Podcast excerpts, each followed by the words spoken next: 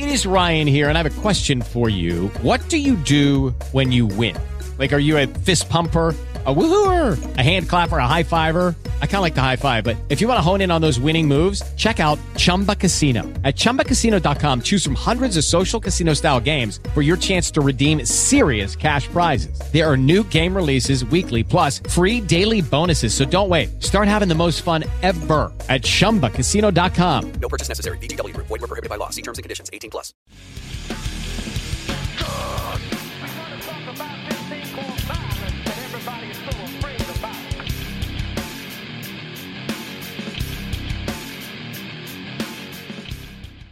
Hey, everybody, Patrick Connor here, and welcome to the Knuckles and Gloves podcast.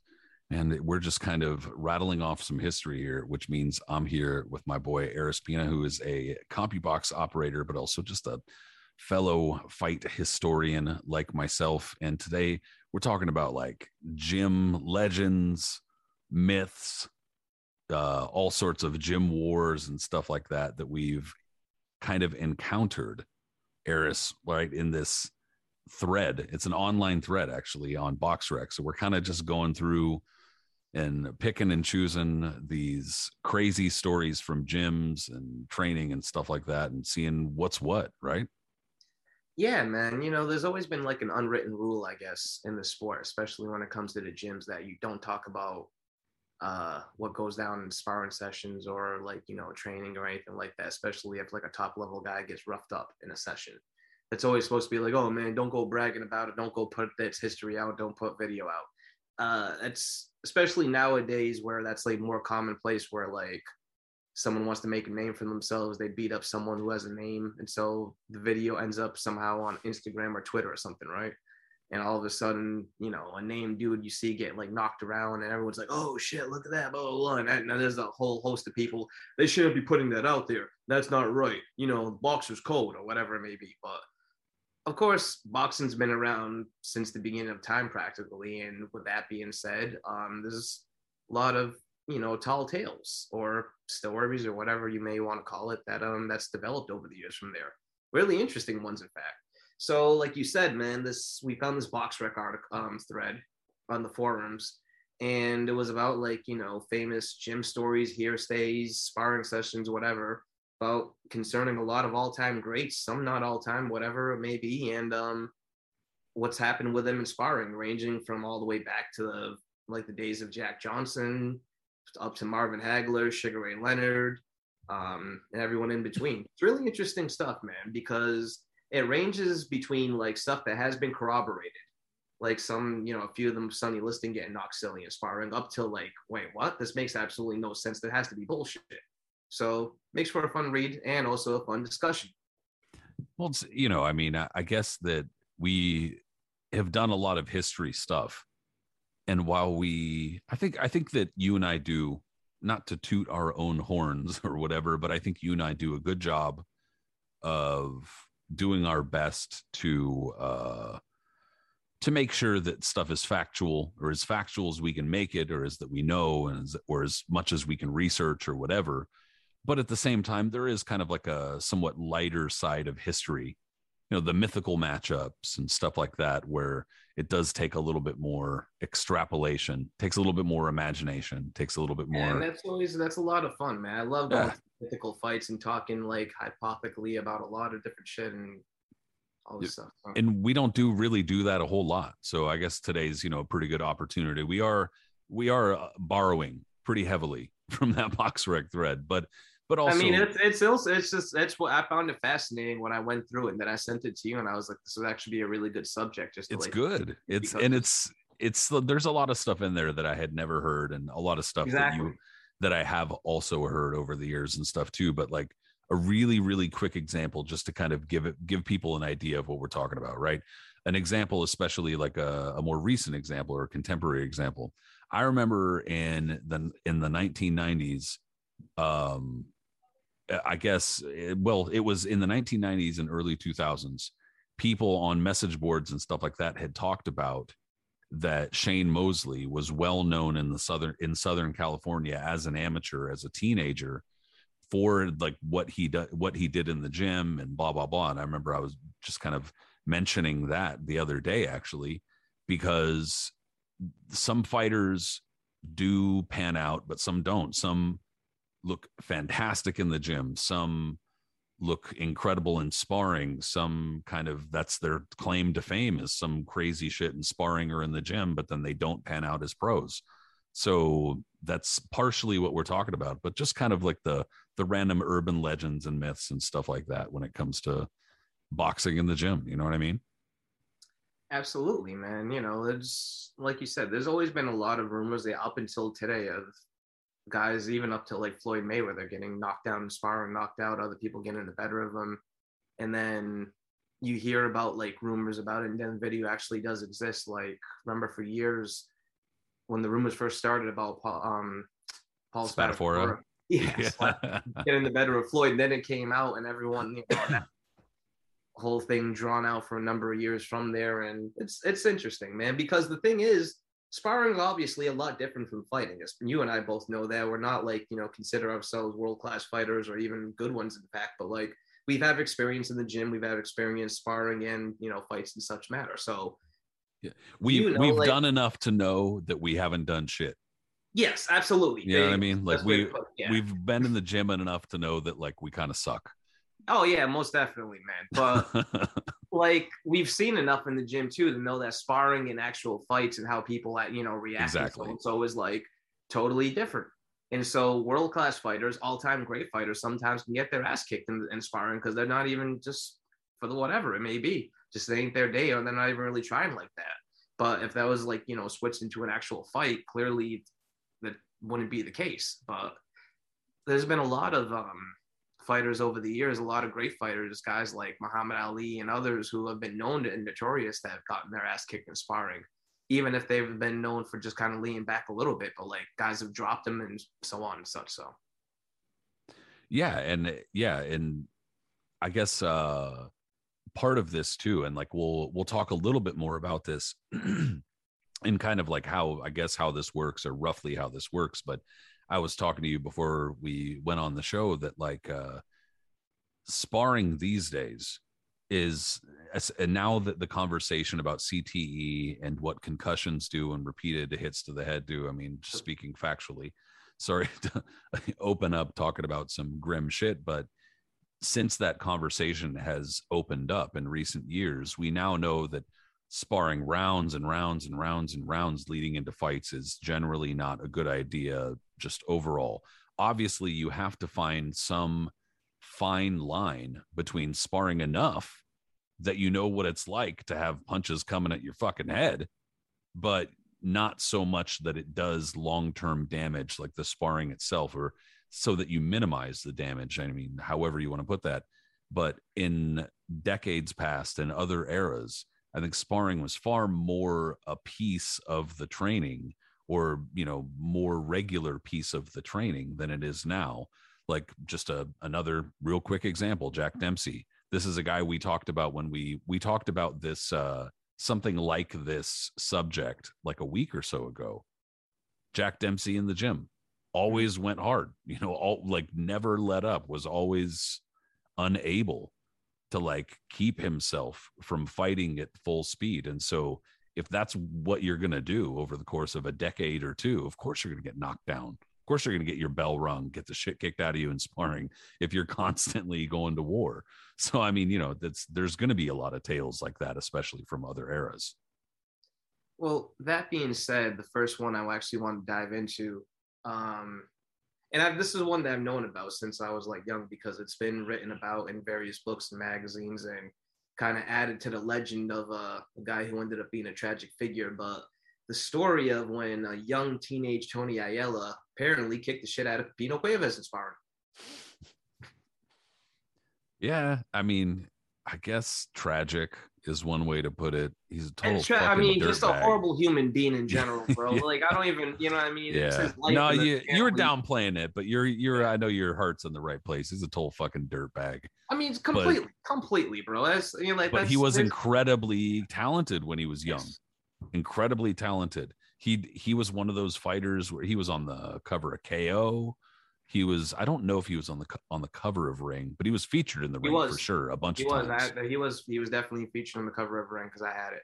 And Yeah. also, the, you know what was tragic was the was the was the group he was a part of. If you really want to think about it, the Tomorrow's Champions, because that whole class was like doomed and ill-fated for various reasons. All those guys. yeah, dude. So that And in it- general, but Ayala, yeah, total dirtbag. But I mean, yeah, gifted, absolutely gifted from a young age. One of those people Incredibly born fight. talented, yeah. And when he was a teenager, kind of like Mike Tyson, he didn't look like a teenager. He looked like already an adult. So and built like one as well. Well, not, I can I can believe that too. Like based on how talented he was, based on the fact that you know everybody knew he was talented, everybody knew that he was uh he had a lot of experience and that you know he'd started fighting from a young age, and then also Pipino Cuevas, like by that time, probably would have been you know a little long in the tooth, and on top of that, Pipino Cuevas was like I don't want to say one dimensional. That's not giving him enough credit but he definitely was always looking for the left hook. It seemed so like you could probably catch him step below. Chavez when it came to like boxing acumen and everything like that. But yeah, he definitely wasn't just walking in there waiting away trying to murder you. Like there was there was obviously, you know, layers to his game, but Yeah, he'd already been dinged around a little bit by then. I would imagine. I don't know exactly when that would have been, but that Probably But- I would say late seventies because or or yeah, definitely in the mid to late seventies because Ayala by the time he turned pro, which was early eighties, um yeah, so I had to have been like right around the time when Cuevas was closer enough to the in the prime of his title his title reign maybe. yeah, I mean, I could probably believe it too. But But like you said, he always was like kind of one dimensional. That dude like Ayala, even if so was younger, person that gifted and already his size would be able to piece up Cuevas and sparring, especially if Cuevas wasn't thinking enough, you know, kind of. They have the air of a champion that way too. You think you're going in there fighting a rank amateur, you're not going to try to like, you know, it's not going to be that hard of a session. All of a sudden, this kid roughs you up. yeah, that's true. There a lot of these instances it could have just been catching them off guard. And and like you kind of said, like you said earlier, you alluded to that uh in some of these instances, some of these examples, it's going to be somebody trying to get it over on like a known fighter. And when they're not a known fighter, trying to make a name for themselves in the gym, uh, you know, sparring somebody that everybody knows or whatever. Um, and in this thread, one of the guys whose names whose name came up repeatedly, at least in a in a few different portions, with Sonny Liston. yes. I mean, and a lot of the, and that's and then that's another one that's been corroborated a lot over the years by different by different people. yeah i mean it's it's funny because i've i've heard or I, I guess i should say i've read george foreman say on a number of different occasions that you know he, there are photos of him and sonny liston hanging out and stuff like that um i don't know how true it would be to say that sonny took him under his wing but he was definitely in his camp for a bit and george said that in sparring, Sonny Liston would go pretty hard in sparring, and that in sparring, he was Sonny Liston was the only person, Stand could- up. to yeah, that could like actually push him back, fight with him, go toe to toe with him, and not just run away from him or something like that and survive, but actually, you know, do some shit. And um, so I mean, just based on that, you would think that damn, that's a that's a hard man. Like that's that's a pretty scary guy. But then you read this thread and he's like, he's dropped by him. He's dropped by him. He's dropped by him. So yeah, according to this thread, he knocked down hard by Mac Foster. And a couple posts later, it says young Jack Johnson, Jimmy Absolute maniac. Jimmy McCarter, Thad Spencer, Leotis Martin, uh, Amos Lincoln, Ray Patterson, Mel Turnbow, Mac Foster, Gary Bates. So I mean, it's a that's there are going to be people who hear that that list of names and they're going to be like, "Who the fuck is that?" You know what I mean? They they might recognize like one or two of those names, but most of those fighters were. I don't want to reach too hard and say that that late 50s and kind of early 60s era was too underrated because yeah there were a kind of like a bunch of transitional eras after a champion had either retired or whatever that were kind of funky, and that was one of them. And it's Mhm. not generally considered a super great era.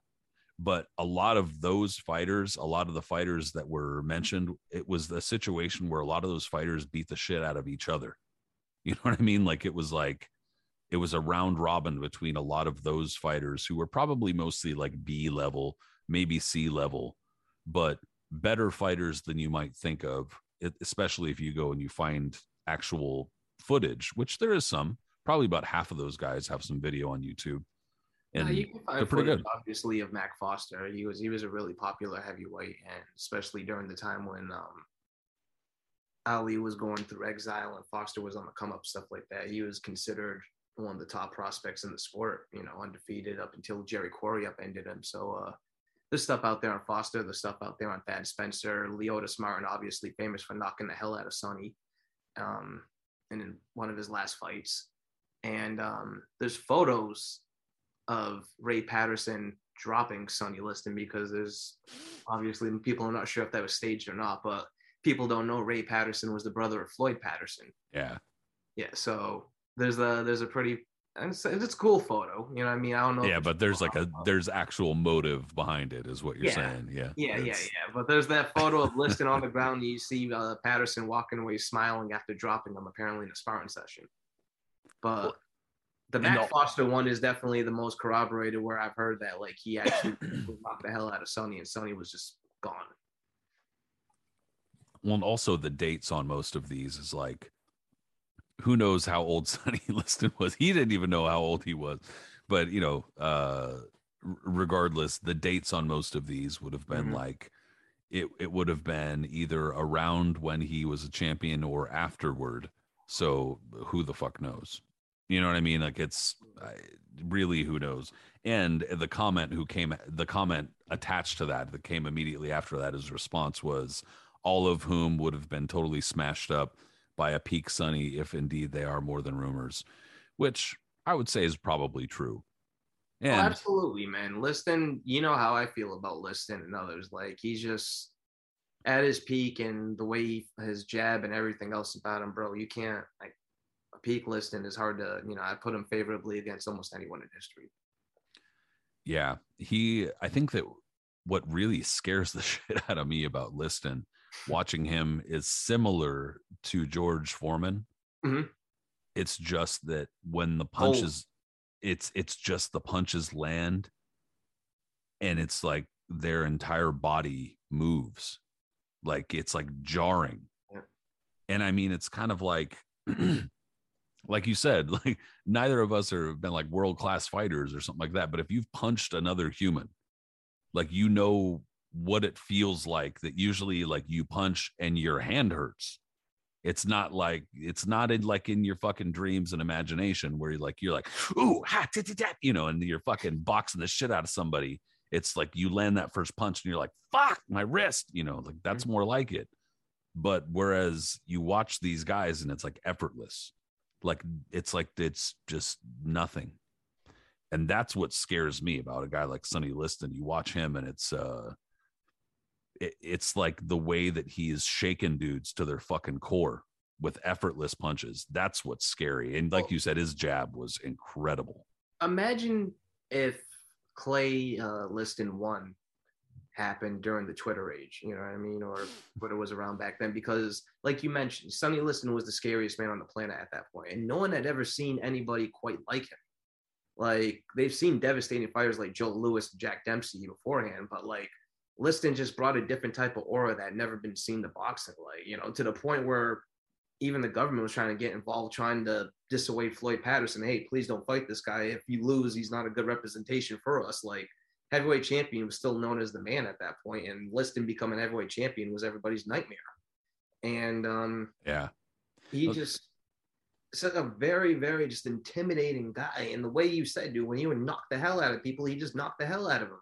And while he was being shunned for a heavyweight title shot back then, all the other contenders that Cus D'Amato was making sure Patterson wasn't fighting, Liston was stomping them. You know, dudes like Zora Folley and Cleveland Williams, who had gone through their ways of the heavyweight division, proven themselves to be the toppest of the top contenders, and Liston just curb stomped them. You know what I mean? Just and is you know you can almost like make the sense that like obviously he was a lot more braggadocious and crazier and outgoing, but like Clubber Lang was like Liston, you know what I mean? And similarities just straight up like in movie version, that was like they obviously that was like an influence of Sonny Liston there in terms of like just intimidation and destruction, destroy that type of shit. Like it's yeah, he was different. Just different, man. Fascinating, fascinating guy.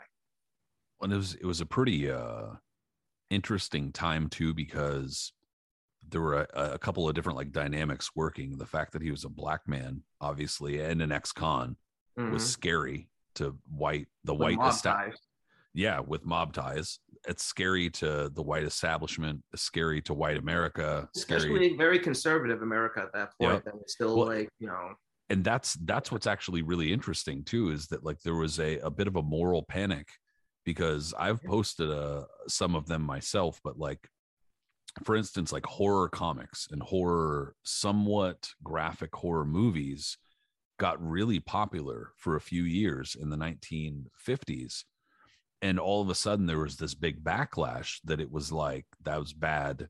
You know, you can't be showing like bloody comics and shit like that. Like, that's, you know, you can't be showing all this like Satan type shit and so there was a little bit of a like rubber band effect where you know they pulled the reins and so it was like dude we got to be conservative about this shit similar to and and so then also thinking back a little bit to other rec- more recent heavyweight champions joe Louis, who, who for again some racial reasons and social reasons was very reserved as a heavyweight champion not very outspoken kind of leading to Ezzard Charles and both the Jersey Joe Walcott, also pretty reserved, not that outspoken, even though Ezzard Charles was a snazzy dresser and did a lot of shit. But Rocky Marciano, also pretty reserved, not a real big trash talker, et cetera, et cetera. And so, in the wake of Rock of uh, Rocky Marciano, and then basically to to Floyd Patterson, again, really quiet, reserved. And it's not that Sonny Liston was wasn't quiet or reserved because he kind of was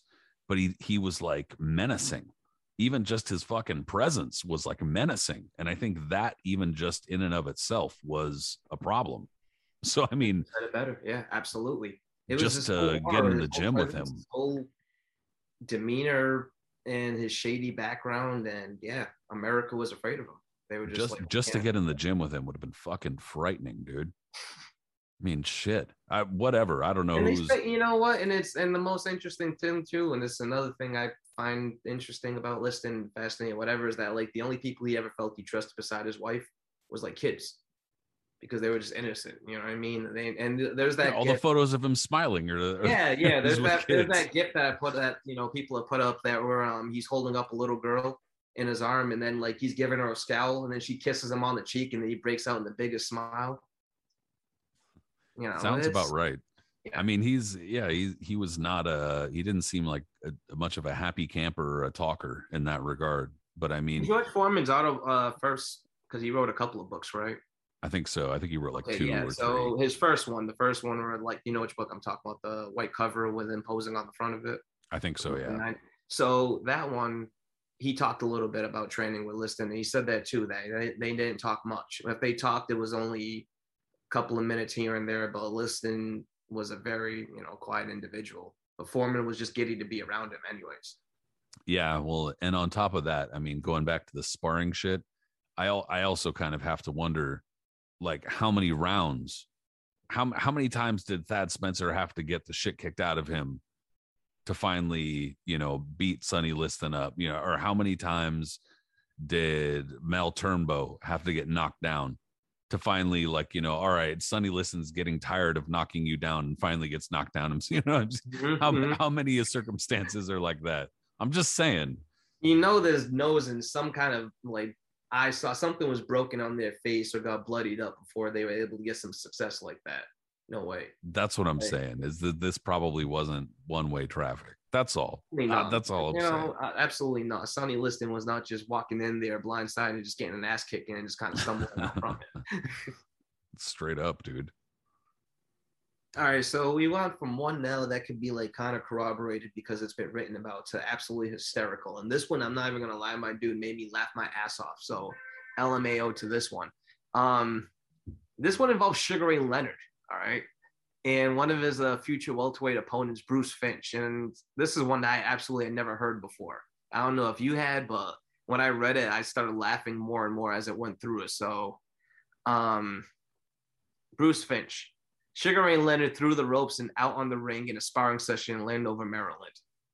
According to Bruce, both he and Ray got into a rough exchange. Bruce was backed into the ropes, and as Ray leaned in to throw a punch, Bruce countered with a fast right to the chops. Ray fell by Bruce and threw the ropes and was dangling over the middle strand. He then fell upon the ring apron and was out cold. And this was apparently in um in in 19 yeah this was in so I, all right here's the full article. Ray leonard was training for his first title defense against davy boy green set for march 31st 1980 bruce finch who at the time had a record of 21 and 3 14 knockouts had a style similar to davy boy green was summoned from chicago illinois. Bruce had gone through two earlier sessions with ray. On the third day bruce was in with ray again. It was the second round and i was asked to attack ray aggressively which i did. I backed him up and threw about a dozen punches while he covered up on the ropes. Ray then waited and countered me with a hard right left. I was stung and backed all the way up across the ring. Ray then moved in. As I reached the ropes with my back, Ray threw a left right and was about to load up to throw another one two. He dropped his left hand and I bounced out with a right hand square on the chops as he was moving forward. He then fell forward to the left side of me and he hung through the middle rope strand and was dangling over the ropes. He was suspended on the rope for about two seconds. Then he fell out of the ring apron. He was knocked out. I'm sorry, bro. Like, come on. I mean, you know, it's it it's it's almost as if like somebody's describing this shit like they got video of it or something. I mean, I holy mean, shit! please, man. man, post that. That was. I, this is awfully detailed. this is, is by the way, this is the same Bruce Finch that was knocked into another dimension when Ray defended his title against exactly. him, uh, in '82. So Well, and- that's why there has to be, uh, you know, at- at best, uh, a grain of salt. You know, it's got to take these with a grain of salt, just because, uh, again, it's sparring. Because even if they are true, you have to naturally ask the question, okay, so like, what does that mean? What does it amount to? And it- yeah, but I mean, that one is just like. but still, I don't. that I, I, I can't. That's something I just can't believe that he knocked the Ray Leonard clean, unconscious, out of the ring, laying there stepping. That would have made the news somehow. You can't tell me that would have. Even back then, absolutely it would have. Ah, and I and on top of that, it's like he probably wouldn't have been sparring the next day. He'd have to like stop No, training they just camp. would have been. and Yeah, the rumors when it went on, they might have even delayed the pa- postponed the fight or some I shit. I don't know. Suppose it could be possible, but I kind of doubt it. But you given him a good sparring session and how they were doing it, absolutely, I could believe that. But you just say that he knocked you, you knocked him clean out of the ring, and ah, man, that's that's like reaching as far as like a guy on the street pretending to be Johnny Bratton. yeah, well, I, I wouldn't be I wouldn't be too surprised with a lot of these. Is all I'm saying. But it's just that's I know that one I just found like absolutely hysterical reading it because you try yeah, to then you you can see it in his head like coming up with this and like telling all of his boys afterwards and telling everybody around. I'm sure it's gone around because here you are reading about it. So well, and if it did happen, then he fucking paid for it. You know, I'm Clearly. just saying. But that's not to say that the segue into another one. That's not to say that Leonard didn't get beat up in sparring because um, a true session that did happen to him was before he fought Hagler, and he's gone on the record saying this. Um, future middleweight champion, who was still a young pro at the time, Quincy Taylor, uh, knocked Ray actually legit like silly in a sparring session, where Ray was questioning afterwards if he was even going to go through with everything. Damn. Yeah, I mean, I I don't know. that's been read about and Ray's like told, spoke about that. Quincy Taylor, um, who was who was WBC middleweight champion for a cup of coffee in the mid in the in the mid '90s. Like he knocked out Julian Jackson and then lost it immediately to uh, to Keith Holmes. Was was a really good fighter. You know, I mean, from Texas, really solid fighter, and was NABF champion for a while. Like you know, he's there's, there's footage of him out there, but not a guy that's really remembered today, but a very solid pro. And obviously, if he was in Leonard's camp back in the day, he was highly thought of. But yeah, there's a story out there that he caught Leonard, I think, with a left hand that Leonard was out on his feet completely from. I mean, I could believe it, dude. And also, like like said earlier, there's going to be fighters who are wanting to make their name in the gym off of some other name fighter, or they're just going a lot harder because they're motivated because they're now sparring with Ray Leonard, whereas Ray Leonard's now sparring with fucking you know John Jackson, Mhm. some random guy from fucking wherever, and he doesn't know them from shit. You know what I mean? So I I could buy that there are situations where they could get caught or whatever, but that's still, that's a pretty fucking graphic and hilarious one. I mean, it's it's hilarious, man, because it, you clearly thought out, gone into plan, and like something that's been like sent out there over the years. Because I can just imagine too. There's a bunch of dudes that'd be like, "Yeah, man, you know, I, you know, one time my grandfather told me he knocked out Rocky Marciano in sparring. Did he? Yeah, he did. He told me that completely. Or Dickie Eklund for years saying that he knocked down Sugar Ray and you know getting free drinks out of it or whatever. And I'm sure. Yeah. Well, sure he got some kind of drinks, but well, just fighting Sugar Ray, I'm sure he got free drinks for life. I mean, you know, or I believe it, especially with the especially with the the mass locals. You know. yeah, yeah, yeah. But But speak- like, go ahead.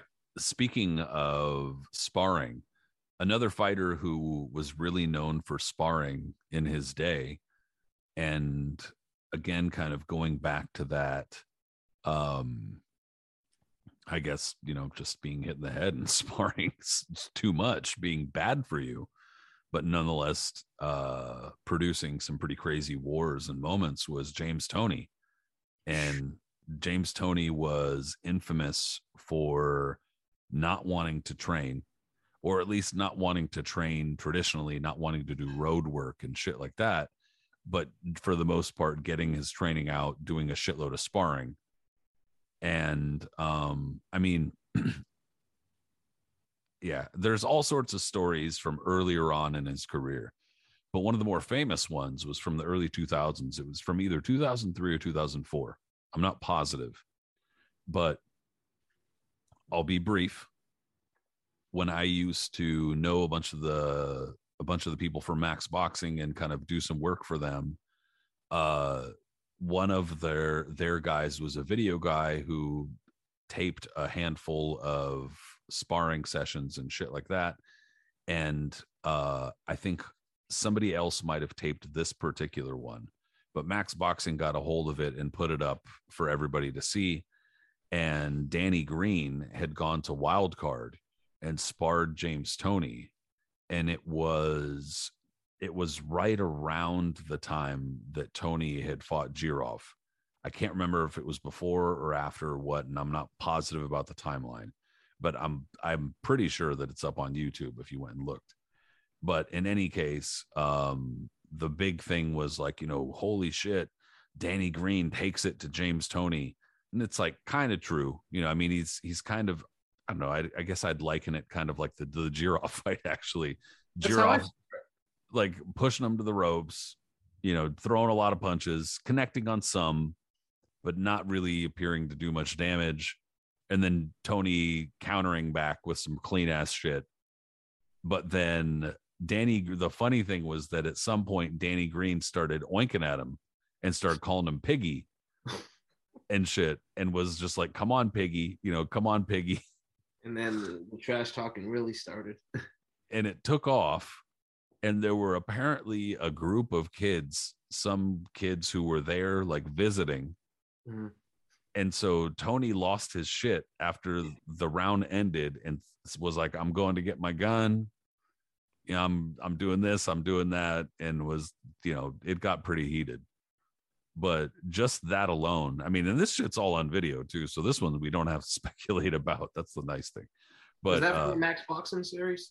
yeah. Well, and and like I said, I'm not positive who actually filmed it. It might have been filmed by somebody else, but it was filmed at Wild Card, and it, and Max Boxing did like put it up. Uh, yeah, I, I remember. I think I paid whatever. What was the fee back then? Like two bucks or some shit for the month. or yeah, I think it was fi- something- it was like four ninety nine a month or something. Yeah, yeah, yeah. Because I did it because I wanted to watch that in in, in uh, the Edwin Valero footage. I think. Yep, there. Yeah, there were a handful of them that were like, uh, you know, Dougie was the big. I, I mean, shit, we can just skip right to Edwin Valero basically for this because Dougie Oh was. Oh man, he was. That's how he started his legend was his sparring sessions, and uh, you would know this better than I would because you were on the scene back then. But that's how his legend started was um his sparring sessions with like the Santa Cruz brothers and others. No. he- yes, he had been brought. He well, I I don't know who brought him over to be honest, but he had been brought over, and uh, Dougie Fischer was one of the Southern California local boxing writers covering like you know stuff in the gym or actually going to the gym and putting in groundwork to see who who the prospects were and who the kind of up and comers were who the unknowns were etc and i remember him in his mailbags mentioning holy shit there's this there's this venezuelan guy uh you know nobody's you know he's big in venezuela and like he's ranked but nobody i guess had seen him here um or whatever video there was was really scarce. Again you have to remember this shit's the early 2000s like doesn't seem like a long time ago and it wasn't a long time ago but the availability of videos different just way different. So in any case i remember dougie talking about valero in the mailbags and then he had also talked about him in like a couple fights and shit like that. And i knew of him um and it was right when golden boy was starting right when golden boy was coming about and he got signed with golden boy pretty early and he showed up at a bunch of golden boy cards. Like i think I've, i might have even mentioned this on another recent podcast or some shit but regardless i remember seeing him and he was just this random ass guy who because he like cleaned himself up and he'd have like he had long hair and he looked like super hipsterish and had like glasses and like he had glasses. Yeah. he was like wearing a suit and like Yeah. had his hair kind of weird and so i didn't recognize him at all i just remember thinking oh who's this new like ceo business guy with gold who's this guy you know because he's here's uh he's showing up with a handful of other fighters and oscar and shit and anyway i just remember hearing more about him than anything and anyway when he finally kind of caught on it became clear why he was such a gym legend and I mean, he he was like other guys we've talked about, doesn't let up. It was like he was always out to destroy some shit. Like if he was in the ring with you, then I'm not saying he never took it light in sparring or never tried to learn, but that guy was unbridled chaos. But you'd you'd agree, right, that you know when- he was finally featured on mainstream television or even like his early pay per view fights against uh, what was it, Pit Pitlua, Pitlua, Yeah, Pit- Um, Antonio Pitalua, I think. yeah, yeah, yeah.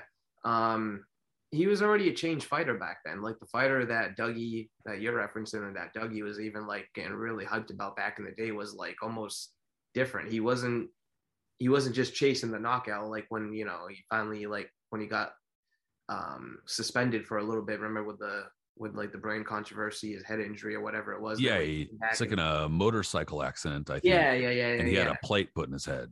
but I remember watching his sparring sessions, and again, sparring is obviously different than the, than the actual fight, but like his sparring still the way he sparred then and how he fought and how he fought his actual fights was still really similar. And like he was such a reserved guy, kind of sliding around the ring, you know, feigning, doing this, placing his punches, man. It was beautiful shit to watch, dude. He was incredible.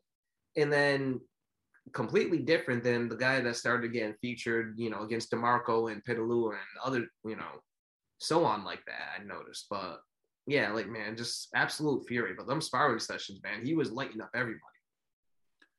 the way that he was, that's how he got noticed in the gym in the first place was how hard he was going in the gym and i mean like i said it's kind of a double-edged sword like you're you're going hard and you're uh like iron sharpens iron or whatever you know Yeah. type of shit but at the same time that shit all it over time gets weakened and dull and I, and I mean, perhaps there's some argument for with Valero that's what happened, but yeah, well, it's pointless speculating all that shit. But regardless, he was obviously a, a beast, a, a very feared guy in the gym. Mhm, mhm. Most definitely, man. Well, to go from that, dude. Like, I mean, it's there's a lot of like what ifs with him too that people always speculate what could have happened with him, what was going to happen.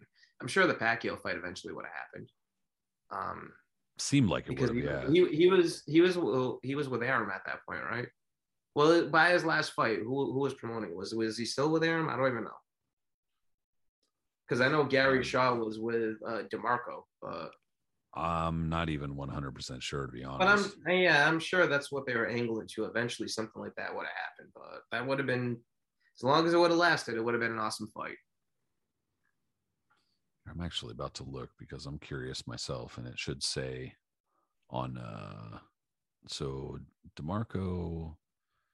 Oh, it just says Gary Shaw and Fernando Beltran. So he might have just he might have just been with like Zanfer Okay, or, or something like that. I'm not even 100% sure. but, to go from one Southern Cali uh, gym legend to another, you mentioned you actually alluded to him earlier when we uh, discussed in the beginning of the show, Shane Mosley. Yeah, Shane dude. Mosley as like a young amateur or like a young pro was lighting dudes up in the gym to the point where he actually altered a couple of careers because of it. You know, um, yeah dude he uh i remember again kind of when he was transitioning from lightweight to welterweight. Well i guess there wasn't really much of a transition. He pretty much just jumped from lightweight to welterweight which in and of itself is a move that you don't see very often these days because of the fact that there's a whole junior welterweight division between them that in and of itself is its own animal but also because he jumped to welterweight to you know specifically with Oscar De La Hoya in mind. Um, but I mean, right around that time, I remembered kind of hearing guys like Dougie and stuff like that. Like before Max Boxing, he was part of a website that was that was called House of Boxing, that was a Southern California based boxing website, which that's where I, I- discovered them. if you if you want a little bit of a trivia, I'm not 100% sure if it's totally accurate. Um, but this is what I have heard from them, but that Dougie was the first ever person to get a credential for a website for like a boxing card. So for House of Boxing. He was the first mailbag I remember reading, all the way back to um, he was getting hate mail for Hopkins Trinidad. he was like picking Hopkins and all. Everybody was like writing to him and threatening to beat him up and all. So yeah, he, he had a. Monday mailbag and a Friday mailbag. And I remember both of them were way were always, then, yeah, they I've were been up to always for twenty years. dude yeah it's it's been a long time it's been a long ass ride but it's uh yeah th- that's where i remember hearing about a lot of this stuff because he would also had a socal notebook that he would do where he would kind of report that. Yeah.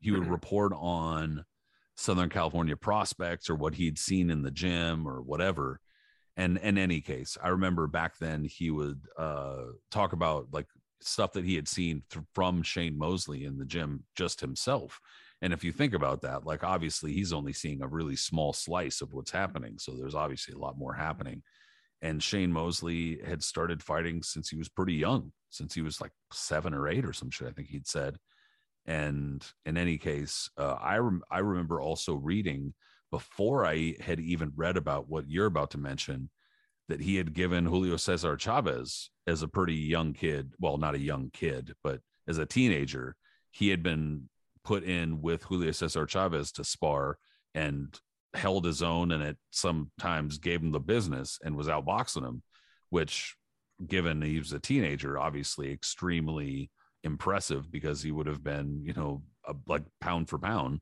Julio Cesar Chavez, that is around that time. Yeah, that was around the time when Chavez was. I think it might have been this. I don't know if that was the same day that he sparred De La Hoya, where he where he dropped De La Hoya or not, but around that same time. But yeah, Chavez was sparring with different amateurs at that point, and Mosley was one of the guys he went into. And Mosley was a phenom back then, and a gym legend. Like he's known as like a Southern California gym legend from the early '90s for what he was for what he did. And like you mentioned, the Chavez session where they both went really heated, they went back and forth, and I wish there was footage of that. There might be, I don't know, but um, Mosley, like you said, definitely wasn't wasn't slouched on that and held his own more or less. But what he was what he did in terms of altering careers. The first one was a fighter by the name of uh, Zack Padilla, who I'm not even sure if we've even really brought him up too much on the show. But Zack Padilla was a former WBO junior welterweight champion from the early 90s. So, you know, the WBO back then didn't really mean much, but Padilla was an all action fighter. If he was around fighting today, he'd be super duper popular. Guy threw a bajillion punches around, actually held the CompuBox record for most punches thrown in a fight combined with my buddy Ray Oliveira for a title defense in uh, 1993. So Padilla was a longtime fighter. He was 22 and one when he had to retire, and when he fought, um, when he when he became WBO champion, he made a number of defenses of the belt, including the one I just mentioned against Ray Oliveira. Also stopped Juan Laporte. Like he was a very fun action fighter, made for really good fights. Um, threw hundreds of punches a fight to the point where um, he was always, you know, he was clocking in at over a thousand punches uh, out on average, um, a fight at the end of it until he uh, sparred Shane Mosley. And they had such a heated sparring session it was that um, Padilla suffered a brain bleed, I believe it was, and he was forced to retire. That's obviously pretty, pretty crazy shit. Yeah, man, at the peak of your career as champion, whether it's WB or whatever it was, but Padilla, even though he was like a lesser champion, that doesn't demean the fact that he was still one of the top fighters in the division and was going to make for some money fight sooner or later. And yeah, it got cut short because of a sparring session. And there, there are a number of different stories of fighters getting messed up in sparring or training or whatever um, or in a in like an amateur fight or whatever mm. that that have led to more permanent yeah. injuries or issues. But I mean, that's that's pretty crazy shit. That wasn't even the you know, and Mosley wasn't done because when um a few you know fast forward a couple of years, Genaro Hernandez, the late great former um, junior lightweight champion, was moving up to fight Oscar De La Hoya in the uh, undefeated you know pay per view fight and I think it was before that fight that I think Mosley smashed his nose in a sparring session. Before yeah, so De La Hoya completely shattered it. The takeaway is obviously stay away from Shane Mosley in the gym. I believe that's the case. I could be wrong, but I think I, I do remember reading some. Oh, yeah, but Mosley was an absolute animal. Well, and I, I've, I think I've brought this up. Not sure if I brought it up on the show before, but it's just another kind of like little trivia tidbit. But another uh, wasn't in the gym, but it was at the Pan Am Games. That was where David Reid got his eye busted by mm-hmm. who was his name? Uh, Daniel Santos, the dude Margarito yeah. fought twice. Mm-hmm, mm-hmm. Yeah, Daniel Santos busted him in the eye and fucked and his eye up and that's what caused his eye to he got like a detached retina from it and then wound up having to get surgery and then had a drooping eyelid and that wound up causing him issues throughout his career and that was before he even turned pro and uh allegedly why he got fast tracked as a pro and wound up getting beaten up pretty good by Felix Trinidad and he got beat up in a couple other fights too you know well take- he was ruined in that fight man and i remember picking him to beat Trinidad. One of my many, you know, definite fumbles. He wasn't uh, that far from it. He started out real good. He did. But... He did. I was looking real good too. I was hyped. I'm like, man, he was putting the beats on Tito, and then he dropped him. You know yep, I mean? and then and, the, and then yeah, dude, you can't drop Tito. Like you got to just slowly whoop his ass because you yeah, yeah, Tito, you got to do what Hopkins did and beat him down, beat him down. So when you finally drop him, he has nothing left to come back with. But no, you finally dropped him, woke him ah, up, and then Tito yeah. just and that was one of the worst sustained beatings. You that was, you know, that was oh my yeah, God. that was bad, dude. Toward the end, it was like, you know, yeah, he was like hanging on and shit. Hanging on, just didn't had nothing else. He was like trying to smile to play it off, but you can clearly see he was in agony. Like he had God, T- man, Tito in 9, 2000, bro. Tito is one of those fools where like when Fernando Vargas dropped him, and that was mm-hmm. not that was not a super hard knockdown, but it wasn't nothing. Like it was a hard knockdown. It just wasn't like it was just the thing is that I think they made it seem, especially the announcers are like, oh, Tito's hurt, Tito's hurt. But then he goes to the corner and I think it's Jay Nady asks him, like, you okay? And it's like the the look that he gives, he's like, fucking of course. Like, are you fucking kidding me? Get the fuck out of my way. Like, and it's like it it's right at that time where I'm just like, oh God, dude. And that was every single time I'm watching that. I'm just like, oh man, this is gonna be so bad. But you couldn't knock him down. You only woke him up. That's the only thing that happened against David Reid, though. You know, poor guy. He got fast tracked to Tito because of that eye. And that happened just that happened in a, a Pan Am game. I think it was the final, a pan, uh, the final of the Pan Am, Pan Am games. And I want to say 1997 or something like that. Well, no, he won the he won the '96 Olympics, so had maybe then maybe it was in 1995 because Pan Am games happen on odd years. Like they happen on like So it had to have been around '95. Yeah, So then maybe he 95. had a eyelid when he won the games, if I remember. Okay. Well, then it yeah. was probably 95 because I know they're on weird years. But in any case, yeah, it there are all sorts of these stories of uh you know somebody getting messed up like in sparring or in the gym. There's a KO magazine that came out around 98, 99, whatever it was. And it had a photo of Vargas and Reid on the cover, both of them posing up with their fists up together, right? And it was like, you know, hyping up a future fight of both of them. And I, I still have it because I remember like pulling it out the other day. I'm looking at it, I was like, man, Tito ruined the shit out of this fight. you know, Good old good old fashioned all American junior middleweight showdown, you know? Yeah, yeah, yeah. You know, another guy too that um that's that's had some interesting sparring sessions and it's been you've seen it too was uh Mike Tyson over the years. You yeah know? there there are a lot of like uh a lot of rumors and stories that came out of the gym for mike tyson mike tyson training camps like and obviously there's like i'd say two famous ones but there are a handful of them throughout the years especially more if you read this thread there's Mhm. a bunch Well, But, the uh, one that a lot of people and it can be corroborated because it's been seen was before uh it was before he fought Buster Douglas. He got dropped by uh former you know WBC heavyweight champion uh Greg Page in a sparring session. And not it wasn't like and that wasn't just like a slip. That was like a legitimate knockdown. Page caught him good. Yeah there were uh i mean obviously there's every time i bring when you bring up like tyson douglas or tyson from around this time dude you got to watch out because there's going to be motherfuckers trapezing in and going like he was on so many drugs at the time bro his life was so fast fuck and you're like dude i'm just talking just saying what happened yeah he was it was pretty crazy but there were And he almost there- still won. Okay. Yeah, I mean, he really was not too far away from it. So he, he obviously wasn't in that bad a shape. But no, uh, yeah, that's leading up to that fight. That's definitely one of those kind of footnotes where eh, you do have to wonder a guy like Greg. It's not like Greg Page is total trash or anything, but it's it's the caliber of fighter that you wouldn't think Mike Tyson would be getting dropped by Greg Page, generally speaking.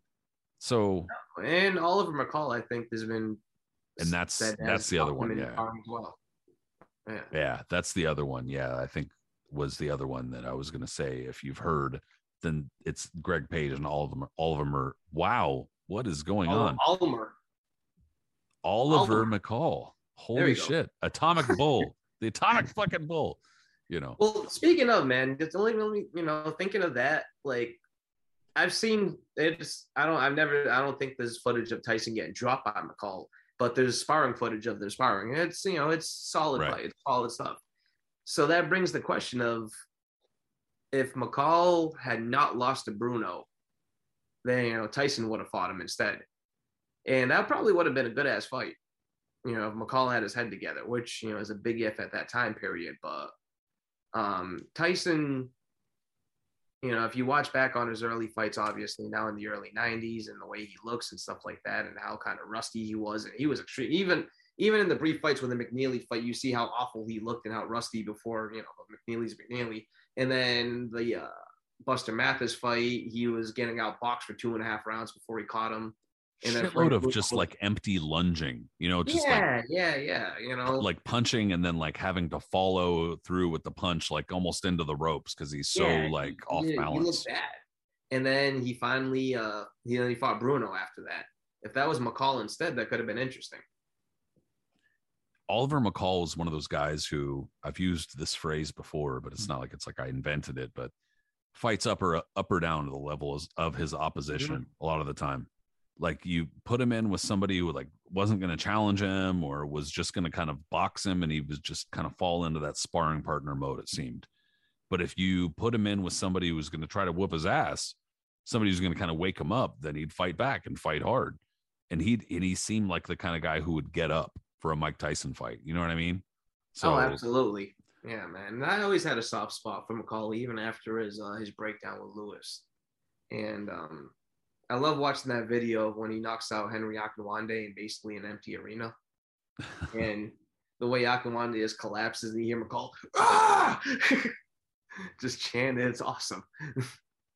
well, I th- and I mean, not to get too fucking real or philosophical, but I guess now viewed through the lens of having a better understanding of mental illness and drug abuse and the toll that those the psychiatric toll those things take mm-hmm. on people watching that like of course throughout the 2000s bro like the fucking lennox lewis oliver mccall rematch photos gifs videos of that was like high level fucking co- comedic response to literally anything you sad here's the photo of Oliver McCall sobbing in the ring against Lennox Lewis because it's hilarious. Ha ha ha. Everybody, wow.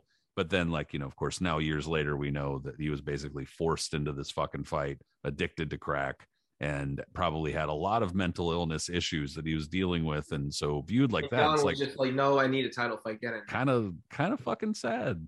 Kind of, you know, real sad. but I mean, like you said that you had a soft soft spot for Oliver McCall, dude. He's he's underrated, and he actually had a better kind of re- career resurgence than he probably gets credit for, even though he wasn't able to make as much of it as he possibly could have. But he was already old by then, you know. But you know, just the fact that he was able to come back from his addictions and his men, you know, the it's a big W for sure that he had like a relatively successful, you know, comeback to the point where I think it like culminated against um Juan Carlos Gomez or something like that. But still, it was like close enough. You know what I mean? Like he was he was ranked back up in the top ten at one point. You know, knocking out Akinwande, everything. Yeah, man. You know, got to give him a call credit. But here's another one, man, that I found this actually pretty interesting. In May 1949, heavyweight contender Jersey Joe Walcott used middleweight Charlie Burley as a sparring partner. After one after one and a half rounds, Burley quit and headed for home. Burley was given a severe jolting by Walcott and had his nose broken. That Walcott isn't kidding. He blasted me with a right hand until I was out on my feet. I never thought that would happen first day at camp. I'm heading for home. Man, it shit like that really puts for me anyway into perspective like so you have Ray Robinson who fought as an amateur as a lightweight and was like a, a good, obviously a good sized lightweight, but not a massive. Well, I mean, he's a pretty big lightweight, but not a massive lightweight, I guess. But then moves to welterweight and is like a pretty good sized welterweight. But then by the time he gets to middleweight, he's a little bit older. And even if you just look at not only video, but photos of Ray Robinson as a middleweight, he's a not pudgy, but he's definitely not ripped. Nah, and, you can see him. He had a little bit of a love handle at middleweight. Like he was still in slim and really, really in good shape. Yeah, ripped. Yeah, he's in good shape, but he's not in great, great shape, and his legs are like not super toned. Mm-hmm. I'm not trying to be a fucking fitness expert here, but but then like my my whole point is then the whole narrative is that he ducked Charlie Burley, right? Like he'd never fight Charlie Burley. Holy shit, Charlie Burley, way too scary for Ray Robinson. So okay, fine. But you know, Charlie Burley gets in with Jersey Joe Walcott, who himself was not at all a big heavyweight, and gets the shit kicked out of him. And like I'm saying, I'm just kind of thinking of perspective here. And Ray Robinson was talking about going through Joey Maxim to fight Floyd Patterson. And it's like, just I don't know, just trying to connect all of these dots to me is like I think Ray Robinson would have gotten slaughtered by somebody like a uh, Floyd Patterson, Jersey Joe Walcott, you know, a lot of these type of fighters, especially if Walcott is walking through Charlie Burley, who himself was, you know, no slouch. But I don't know, just kind of adding perspective to that is pretty interesting to me. Yeah, for sure, man. It's well, Walcott was obviously, like you said, he wasn't a big heavyweight whatsoever, but he moved in his style and the way he was slicking. Obviously, he can match. And he could bang too. Like Yes, it wasn't could he wasn't a big guy, but he could bang.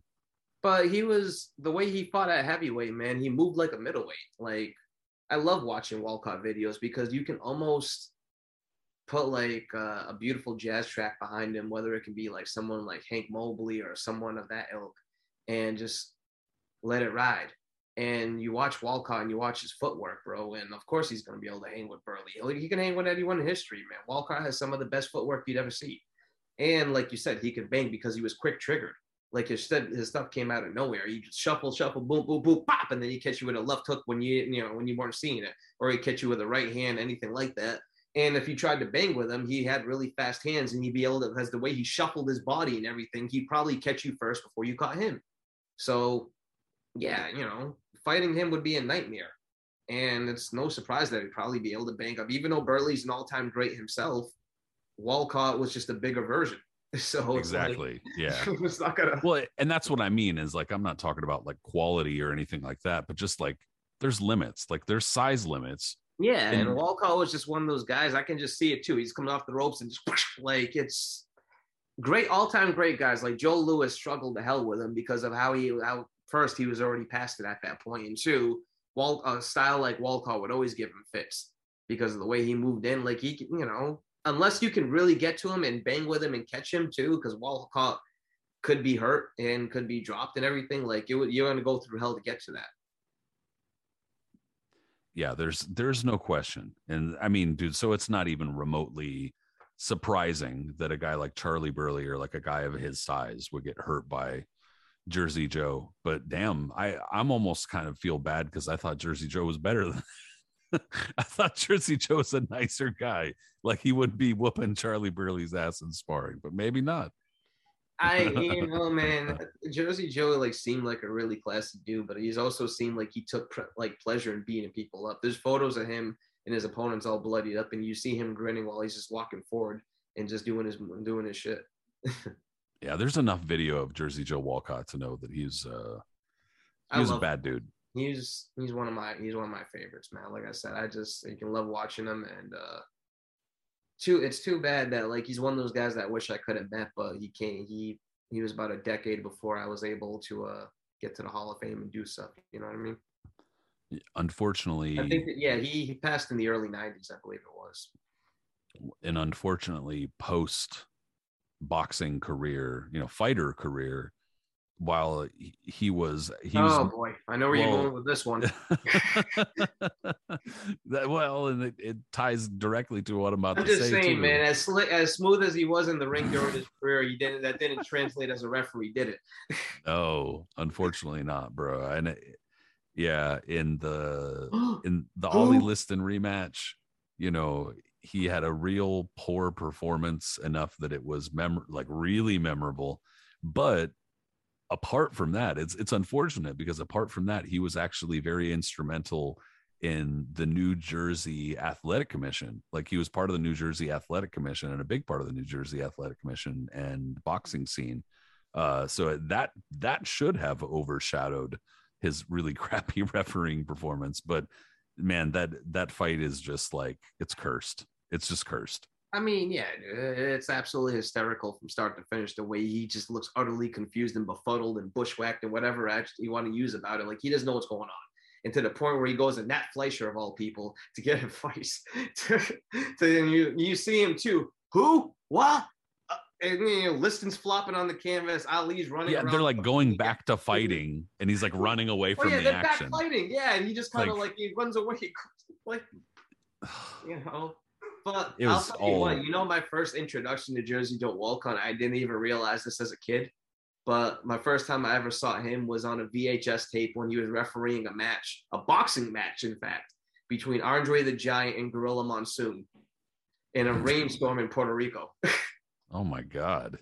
It's really, yeah. It's it was on some VHS tape I used to rent for like WWF or something. But like, It was it was you know on a compilation. You see him in the middle of Andre and Gorilla Monsoon at absolute monsoon, no pun intended, like coming down in water and stuff like that in the middle of the ring. You see poor Jersey Joe like up to their waist, trying to like push them aside, and you know. well, I I I believe it. I want to believe it anyway, just because I I love it. the more Jersey Joe Walcott stories, the better. Yeah. You know. Well, like uh, you know, speaking of heavyweight champions and sparring, dude, Ali's got Muhammad Ali's got his his own handful of gym stories. You could write a book on Ali's gym stories and what happened in Deer Lake. bro. There probably are gym. There probably are books about about it. To be honest, I mean, there's so many books about Muhammad Ali. I wouldn't be surprised. That would be a book I would read. If there's gonna be another one I would read about Ali, it would probably be like a sparring partner's account of like how it was in training camp. Well, we've already had that. That actually was one of my one of the more enjoyable uh specials or documentaries or whatever that facing Ali. In yeah, my that's opinion, my favorite one. That's my favorite one because it features his opponents, not so much just Ali. right? And I mean, I'm not. Yeah, I'm not trying to like trash anybody, but it's just like we know the Muhammad Ali story inside and out to the point where at least There's never as been far a as his fighter pro as documented as Ali has been in. Yeah. so at least if with like sparring or something like that that would kind of be a slightly different angle don't get any ideas anybody don't do it no i'm just kidding no I but mean, uh, like a dude from like the perspective of someone, say like Tim Witherspoon, who did spend a lot of time with Ali and camp and sparred with him, or someone, you know, others like that. There's there's still people around from that era, but that would just be interesting instead of just another one like another version of an Ali biography or whatever you want to call it, because there's a bajillion of those. yeah uh, exactly that's that's all But as to you are saying, man, yes, Ali has a ton of stories and a lot of sparring partners throughout the years. probably one of his most famous sparring partners or uh i mean for a reason but jimmy ellis uh had been in camp with muhammad ali being from louisville um Jimmy El- Jimmy Ellis had been in camp with Muhammad Ali for a number of I I couldn't say years, but for more than one fight, I can say that for sure. Uh, so they knew each other well, and I think that at one point they were friends, but then you know finally it kind of came to a point where they obviously had to fight in the pro game. But there were stories about Jimmy Ellis doing very well against Muhammad Ali in the gym, and supposedly years later they had sparred again. And uh, muhammad ali again we talk about the the idea of fighters getting up to fight a name even if it's just in sparring. And this isn't quite the same thing because jimmy ellis and ali knew each other but still you know i guess if you're jimmy ellis and you're getting paid to spar muhammad ali even if it's like a latter day muhammad ali in the late 70s uh you're still you still might put a little bit a little bit more into your shots than if you were sparring someone else maybe you know. But regardless there was a story that in 1977 when he was uh supposedly getting ready for ernie shavers jimmy ellis uh sent ali to the deck twice in one round according to this BoxRec thread. Uh, there's some quotes so i'm kind of apt to believe it but i didn't look them up i'm not going to lie but it says apparently the knockdowns were so severe ali couldn't remember them. And it was said he would have been counted out in a real fight and it resulted in an injury to ali's neck. Ellis had been retired for two years.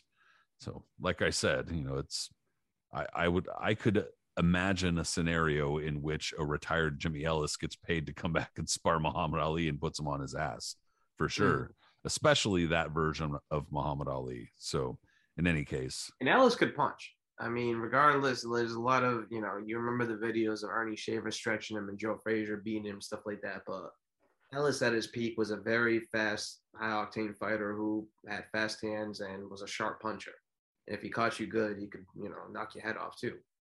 Actually, he had Shavers hurt before Shavers finished him. So, like, you know, Ellis was a very good fighter. So, yeah, it's very conceivable they probably got the better of Ali and beat him up a few times. Definitely. Um, speaking of Shavers, another story that this one is a true one, but it's just you know a crazy sparring legend was when he um sparred a, a fighter by the name of Jeff Merritt. heavyweight Jeff Merritt back in the day. And we've talked about Jeff Merritt on the show, I'm sure, before, right? Yep. Hell yeah. Yeah, Jeff Merritt was Don King's first signed fighter. Um, heavyweight with an absolute monster punch and a uh, very interesting background himself.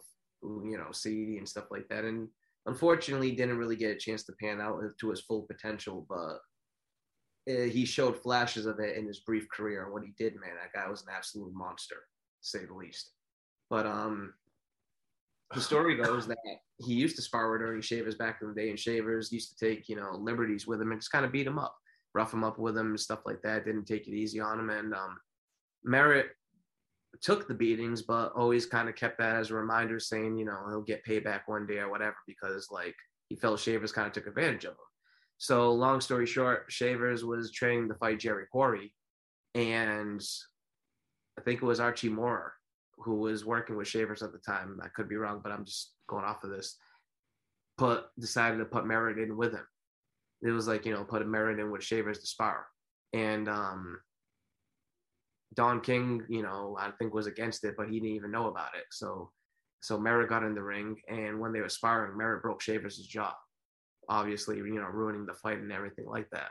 And um, they freaked out. Merritt got in trouble. Um, I think Ernie Shaver, I think Archie Moore got fired because he was like, "What the fuck? You just ruined everything. How dare you put um, Shavers in there with him and get you know get his jaw shattered, all this other stuff."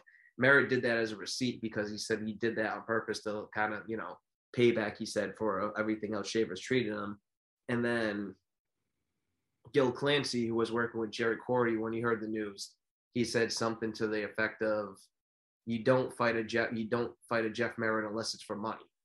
Like that was just a stupid risk. Yeah, that's what Yeah. definitely falls under the like into the category of like Gym Legend, Gym Myth, as far as Jeff Merritt, you know, for sure. Like we already but- know Candy Slim. We, we, we there's a little bit, you know, a verifiable, but there there's a lot of like to a lot to the legend of Jeff Merritt for sure. And there's, you know, there's there's stories of Larry Holmes driving around with him and like Jeff Merritt demanding him to drive him to like the hood so he can go buy weed and other stuff. And then while they were driving around afterwards, he was ranting about what he was going to do to Don King because he needed his money. Remember, this was Don King's first fight, fighter. So obviously, this was the first fight fighter Don King ripped off. Exactly. Yeah, exactly. and Jeff Merritt wasn't the type of guy you wanted to rip off either. He was the type of dude that like he he was he was unhinged. We could do our own show on this guy one day because he was such he was such an interesting figure and his story is such is so interesting. But uh, yeah, long story short, he wasn't the type of guy you wanted to piss off. But there is footage of him, and if you see this footage, you can't. I will say this: you watch this footage, and then you would think of the Shavers thing. You'd be like, you know what? That makes total sense that he could break Shavers' jaw. There's grainy footage of him fighting Ron Stander. Ron Stander um, is probably most famous for getting stopped by Joe Frazier and his face looking like a railroad map after you know getting sliced up or something, right? And also pretty well known for um, being being uh, featured in a what was it, the Terrence Crawford fight? I think Crawford Gamboa. He was ringside. for a I thought you were You know gonna, I'm thought you were when he gets up that. and he starts going the yeah yeah and then he starts really feeling it because the whole crowd starts Yeah. cheering him on yeah yeah he starts getting into it a little bit. Yeah. yeah No, yeah, everyone, yeah, were- I he's wearing were gonna say suspenders and everything so oh man. there's footage of him fighting Ron Stander and when I say this is an absolute ass kicking like Merritt just thumps him badly and there- there's nothing skillful about it. He's literally just walking up, and it's like some early '90s George Foreman style, just walking and bow, boom with this uppercut, bow. It's over and over. And Stander's a tough guy. He's not easy to put down, but he's just taking him and taking him and taking him. His head is snapping back, and any sensible referee would have stopped it after like the fourth time his head went flying. But Stander finally collapses and then he gets up and then Merritt hits him a couple more times. The referee finally stops it, but it's it's it's like sadistic almost to see, you know, and it gives you a slight hint of like what kind of like type of dude Merritt was, and you can easily see right there that he would definitely take a receipt to Shavers for you know being mistreated Yeah. as he felt was being mistreated. Yeah, and, and uh, I guess there are there are actually a, a handful of other those kinds of stories in boxing too, of uh, you know fighters who were supposedly mistreated before or whatever, and uh, or mistreated in camp. Who's the one with Jack Johnson? Jack Johnson supposedly uh, was friends with. Oh shit! I can't. I I can't remember who it was off the top of my head, but I think that that was. uh There was some rumor as far as shit. Was it Jack Blackburn?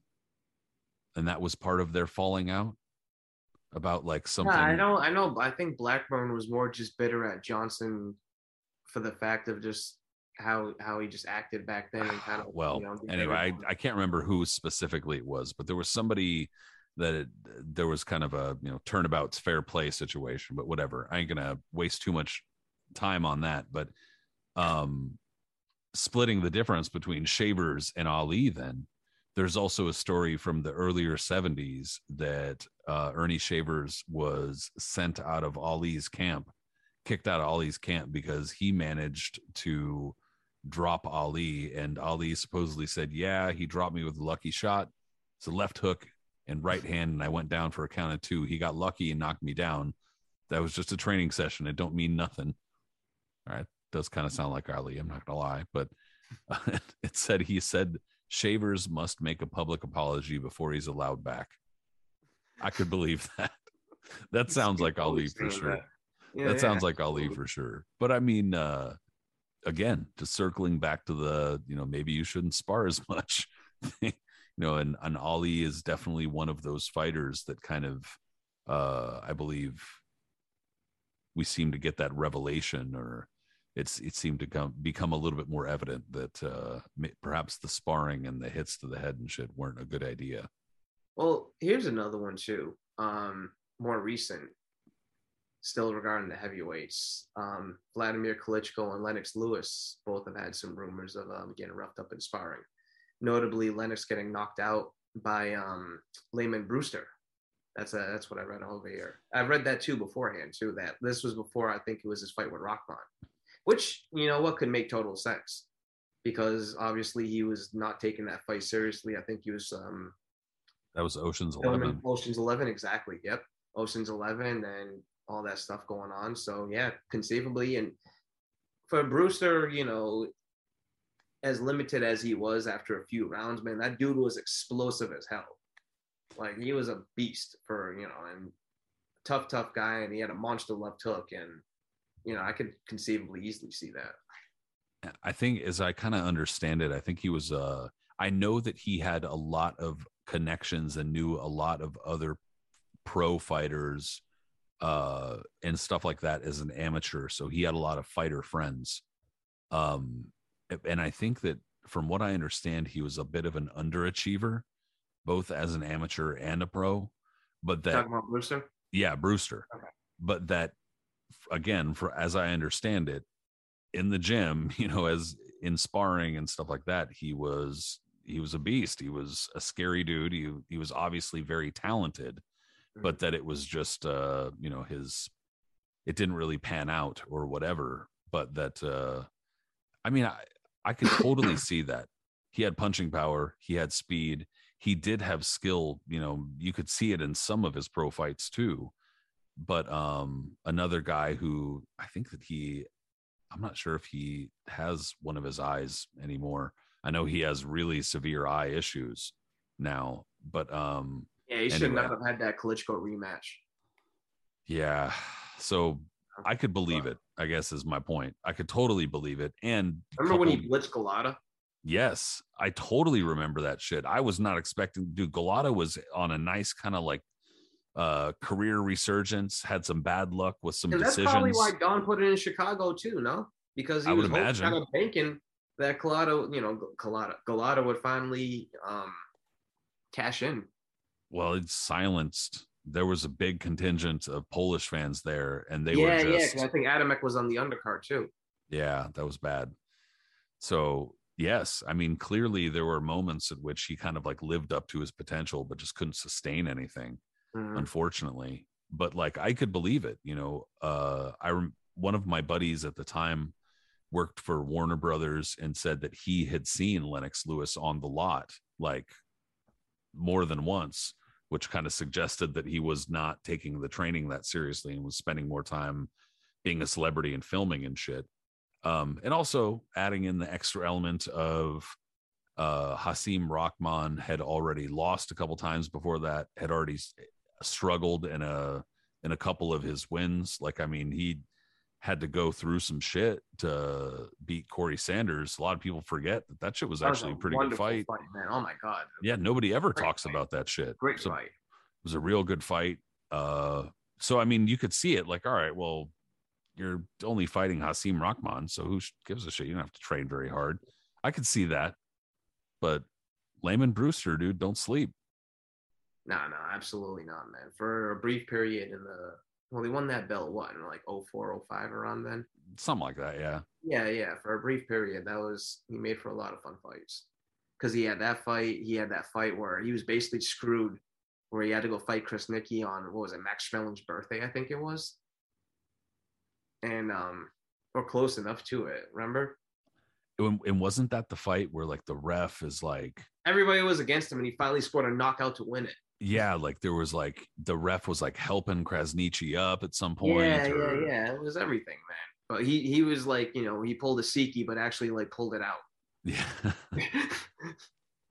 yeah, dude, that shit was th- that type of shit is super frustrating to watch. But Even Yeah. his fight that he lost the belt in against um what was it, that was a really, really good fight too. So it, I yeah, I for a minute there, I I was certain that Sergey Liakhovich was like going to be a bad dude, but he was just for like like 15 minutes though. That was about it.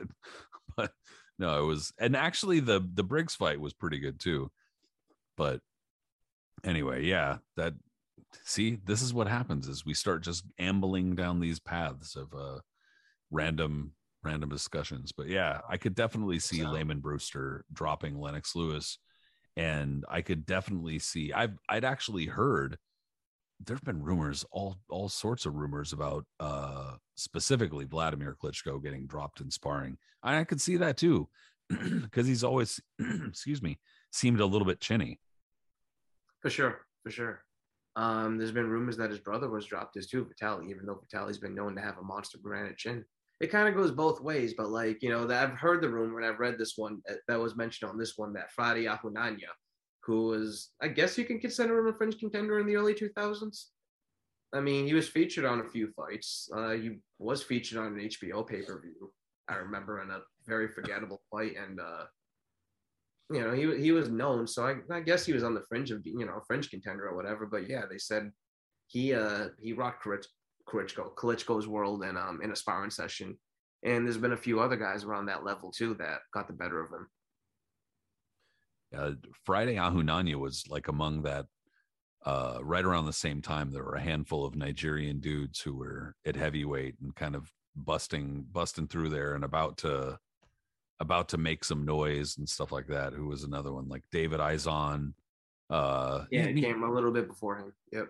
There were right around that right around that same time there were a number of nigerian heavyweights that were just like came real close but didn't quite get there i mean in friday ahunanya he's, he showed some spurts of talent too No, he did. He did. And he just wasn't very exciting about it.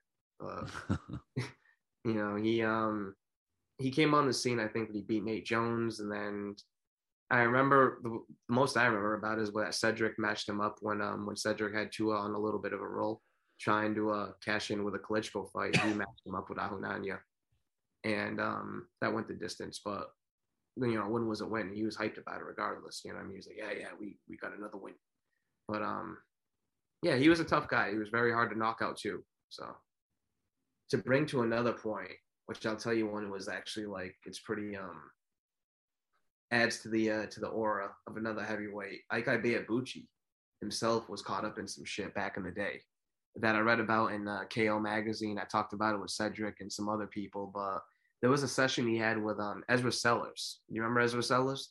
hell yeah Yeah, Ezra Sellers was um, you know, cruiserweight, I guess heavyweight at times, but a French contender, another one from like the late '90s, early 2000s, but another dude who was a really, really good puncher, weak chin, but made for fun fights.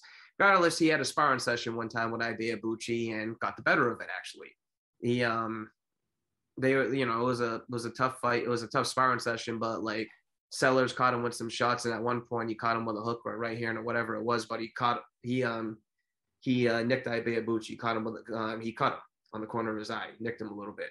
So the session was stopped.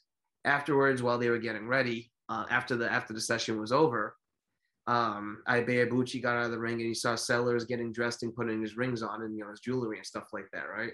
Ibeabuchi him puts him putting his rings on and snaps and starts accusing him and goes, he had his rings on, he had his rings on, he had rings on, he hit me with rings, he hit me with rings.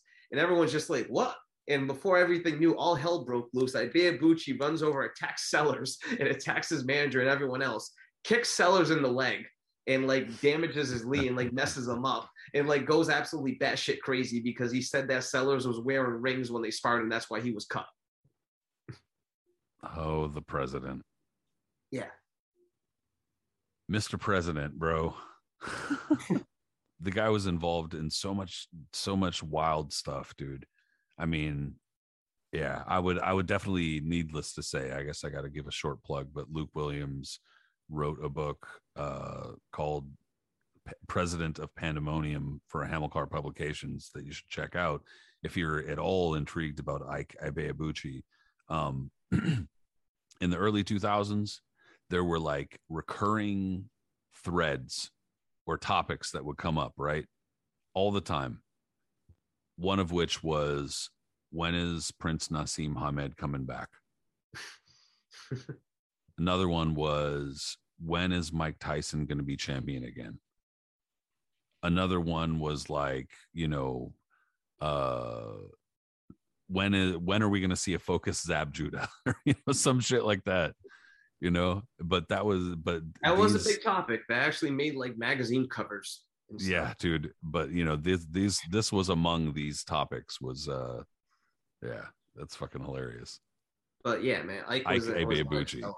I remember reading that when I was like young and seeing that in a magazine and like that whole story, and I was like, "What the hell?"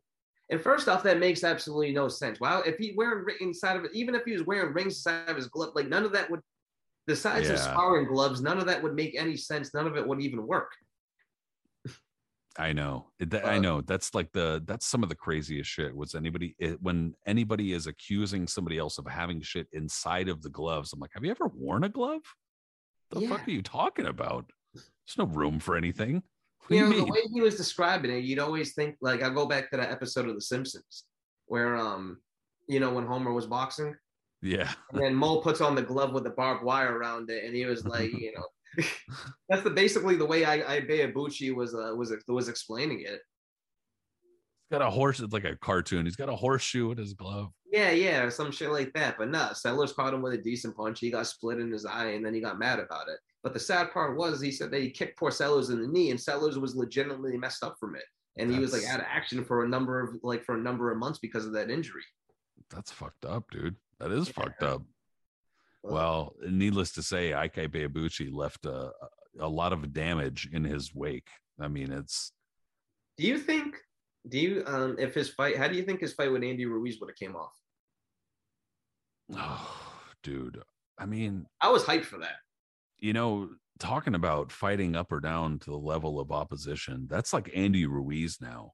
Uh I don't know what he's doing as far as his like getting into shape, not being in shape, dedicating to training, not being dedicated to training, but like it's it's sad to say, but it's like if there was one quote unquote top heavyweight that Ike Ibeabuchi would potentially have a have like a shot against, it might be Andy Ruiz because he's like he's right there. Like he's So they not- were they were they were discussing that fight. Remember when he first got Yeah. out of jail? They were like, "Yo, Yeah. were- in uh, that was like, 2014, 2015. I don't know when that was. Like 20. he's had all sorts of issues with his extradition and like his uh you know felony issues like there's been an uh, immigration status and stuff like that so it's like it's it's been an up and down roller coaster with that guy but yeah dude if there was one i guess andy ruiz at that point wasn't the top fighter but if there was like a recognizable fighter Mhm. you know and I don't know, but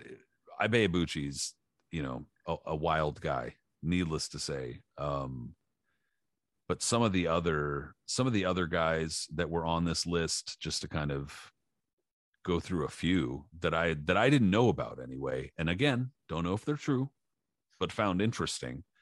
Um, supposedly Marvin Hagler dropped by Bobby Patterson in 1986 while training for Mugabe. Hagler claimed to be off balance, but said it was a good shot. He got straight back up saying good boy to Patterson. And it just states Patterson's record, which I guess was not very good. Um, said he was retired at the time, I guess. Below that, it says that Ray Robinson was dropped by Cocoa Kid in sparring in, in 1949 while training to fight Steve Belloise. Uh, Rocky Marciano floored for a three to four count from a left hook to the jaw while training to fight Don Cockell in 55. Uh, British journalist Peter Wilson said he, it was properly nailed, that it was a knockdown, no question about it. Um, and I guess Al Weill agreed. And so if Al Weill's if Al Weill's corroborating it, then I guess it's it's probably pretty legitimate. Uh, Floyd Patterson dropped by light heavyweight Harold Carter while preparing to fight Terry Daniels. That's a full decade after he was champion, but nonetheless, Patterson wasn't exactly difficult to to drop either. Joe Louis dropped in sparring by sparring partner Eddie Malcolm by right hand in 37, training for Bob Pastor. Um, Floyd Pat, another Floyd Patterson dropped twice in three rounds by Mel Turnbow, training to fight Ali. Again, not difficult to drop. Floyd Jerry Patterson. Quarry knocking out Ken Norton. yeah, that was. Uh, I found that one kind of I, I, you know, that raised my eyebrows a little bit. Yeah, I don't know about the, all the timing of that. Like, I think there's a little bit too many, but but I still found well, that. Think about it. You know, if they say that Norton was stopped by Quarry, um, like someone did mention, there was a lot of bad blood in their fight, and Norton seemed to take a little bit of pleasure in beating the hell out of Quarry. But conceivably, it could have happened because Quarry was, you know, this is the early '70s. Norton was still, you know, tweaking his style, and he was he wasn't like you know a guy that had a long amateur career and was going through a lot. Like he was still working yeah, on it. That's right. Quarry was obviously on the rise, so it's conceivable that early on when they were sparring, that Quarry could have taken advantage of him and beat him up. That's true. No, that's true. And on top of that, it's not like uh, Ken Norton himself was super difficult to hit. He didn't move no, a lot. Especially back know. then, he was stopped and he struggled. And before he caught his stride with Ali, it wasn't like everyone was thinking he was going to be the next great thing. Totally. Yeah, totally. So I I could see shit like that. Yeah. You know, and again, uh going again back to the the issue of that like a lot of these fighters like, you know, uh, some of these fighters come up again and again and again. Louis, Ali. I mean, how how often were these fighters sparring? Like five days a week, you know. So of course they're gonna get fucking dropped. It happens. The thing but, about Jerry about Jerry Cooney getting beat up and sparring before his fight with Holmes kind of makes sense now too when you think about how that fight took, how the how the Holmes fight ended up, and considering that Cooney was out of the ring for so long and only had two one round fights before that. You know, like he wasn't mentally. He wasn't prepared for that. He just kind of got shoved into it. So many ups and downs, postponements, all this other stuff like that. That easily a guy like Leroy Caldwell, who we've discussed on the show and's been featured on YouTube, and for um, I think Tris Dixon uh, interviewed him for his wonderful series, and um, I want to say that like, well, he was just a journeyman heavyweight back in the day, but one of those experienced guys that you weren't going to take him out and fought a who's who of everybody and they said that he was easily slapping Cooney around and sparring. So and Joe Bugner as well. So I mean, you know. Yeah, and uh, you know, I I wouldn't be I wouldn't be that shocked for, for a lot of these. It's just they're not outside the realm of possibility, and some of them are like you know, given the time frame and stuff like that. Oh yeah, I could totally see that. And I mean, Charlie Magri knocking out Bruno. I have no idea what that was about. Yeah, I don't know if I don't know. I think that that might have just been some some good old fashioned message board tomfoolery. Yeah. Battery, I'm not even sure if he reaches like Bruno's thigh, right?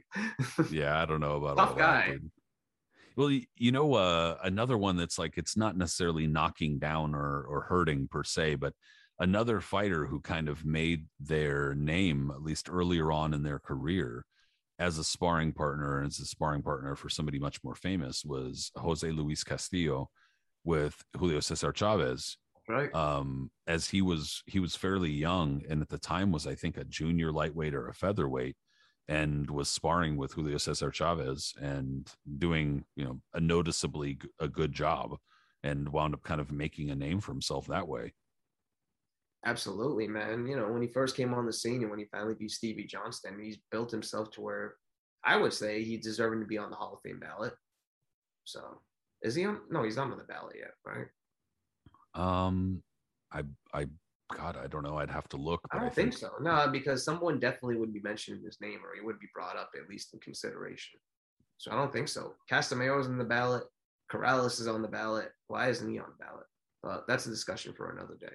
Yeah. Well, damn. Now I feel feel kind of bad that I don't know immediately. But regardless, yeah, he Yeah. had a very very good lightweight career, and you know, kind of. I, I guess there's no going wrong with sparring with Julio Cesar Chavez because he's got No, already no, a couple. man. If that's your apprenticeship. You're learning from the absolute best. Yeah, a couple Well, fighters already. you can even like use like Bernard Hopkins as an example. When Bernard Hopkins said that John David Jackson taught him how to spar, how to uh, fight southpaws with all the times they sparred together and they trained together, to the point where when they eventually fought, Yeah, and then Hopkins repaid ended- him. Yeah, and Hopkins ended up stopping him and putting him into retirement. Yeah, repaid the favor. Yeah, Well, the true passing of the torch. Man, Hopkins really did go through that division, but that was uh, another guy who's was legendary among the Philly gym scene too. Supposedly, it was Hopkins. yeah, man. There's a story they knocked out one of my favorites, Charles Brewer, in sparring. That's I had heard that for years, and uh, Charles Brewer had that kind of uh, puncher's paradox issue where they can punch like a madman, but not the greatest chin. and Mhm. it, and when he got tired out too, like it was over. So I could see that for sure. Yeah, I'd love to see some of those sparring sessions from back then. I know how vicious they were, but they were just, you know, something that would be interesting. Like another one that I've actually heard about before, but then it, it was mentioned on this forum was like when Michael Moorer um, first came on the scene with Emanuel Steward, they were looking for guys, and Moorer started tearing through everyone in the gym. And then he sparred Matthew Saad Muhammad and broke his gyms, uh, gyms, his, his, his ribs. Wait, it broke whose ribs? Uh, Michael Moorer broke Matthew Saad Muhammad's ribs in sparring. Yeah, I guess that would have been well. That would have been like the late '80s. Yeah, that would have been Probably, yeah, sod yeah. on the decline for sure, obvious or well declined. Well declined. He had no business fighting at that point. yeah.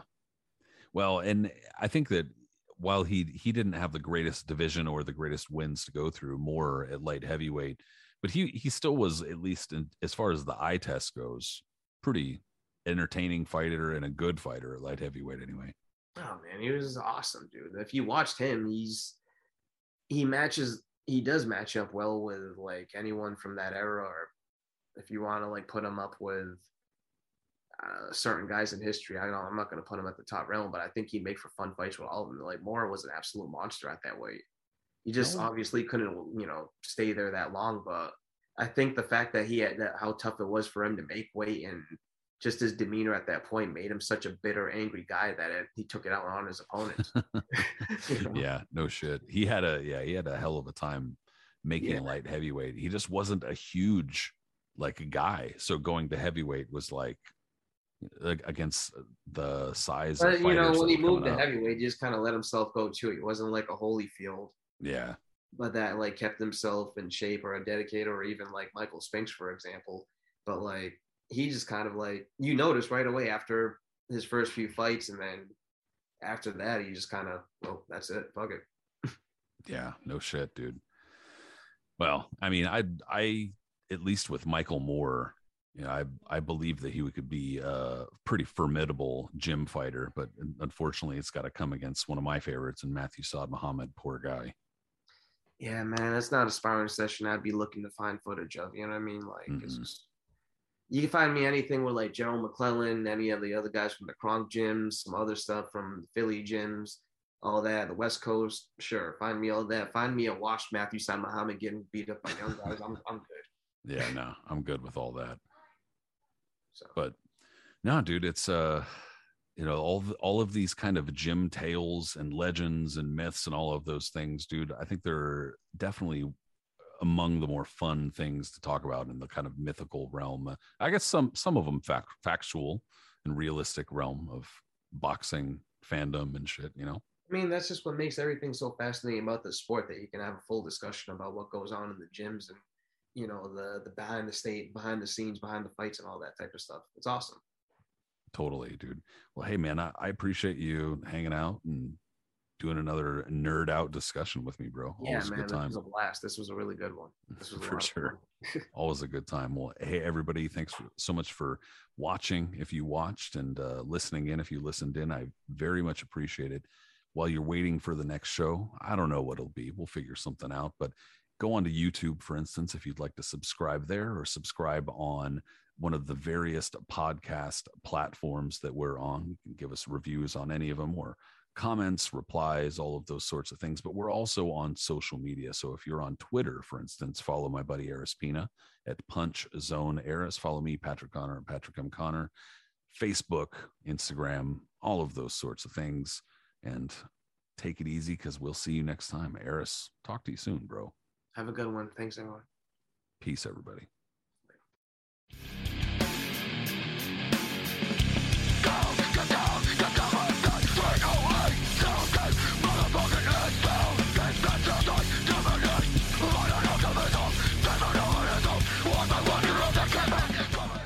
Hey guys, it is Ryan. I'm not sure if you know this about me, but I'm a bit of a fun fanatic when I can. I like to work, but I like fun too. It's a thing. And now the truth is out there. I can tell you about my favorite place to have fun Chumba Casino. They have hundreds of social casino style games to choose from, with new games released each week. You can play for free anytime, anywhere. And each day brings a new chance to collect daily bonuses. So join me in the fun. Sign up now at chumbacasino.com. No purchase necessary. Group. Void were prohibited by law. See terms and conditions. 18 plus.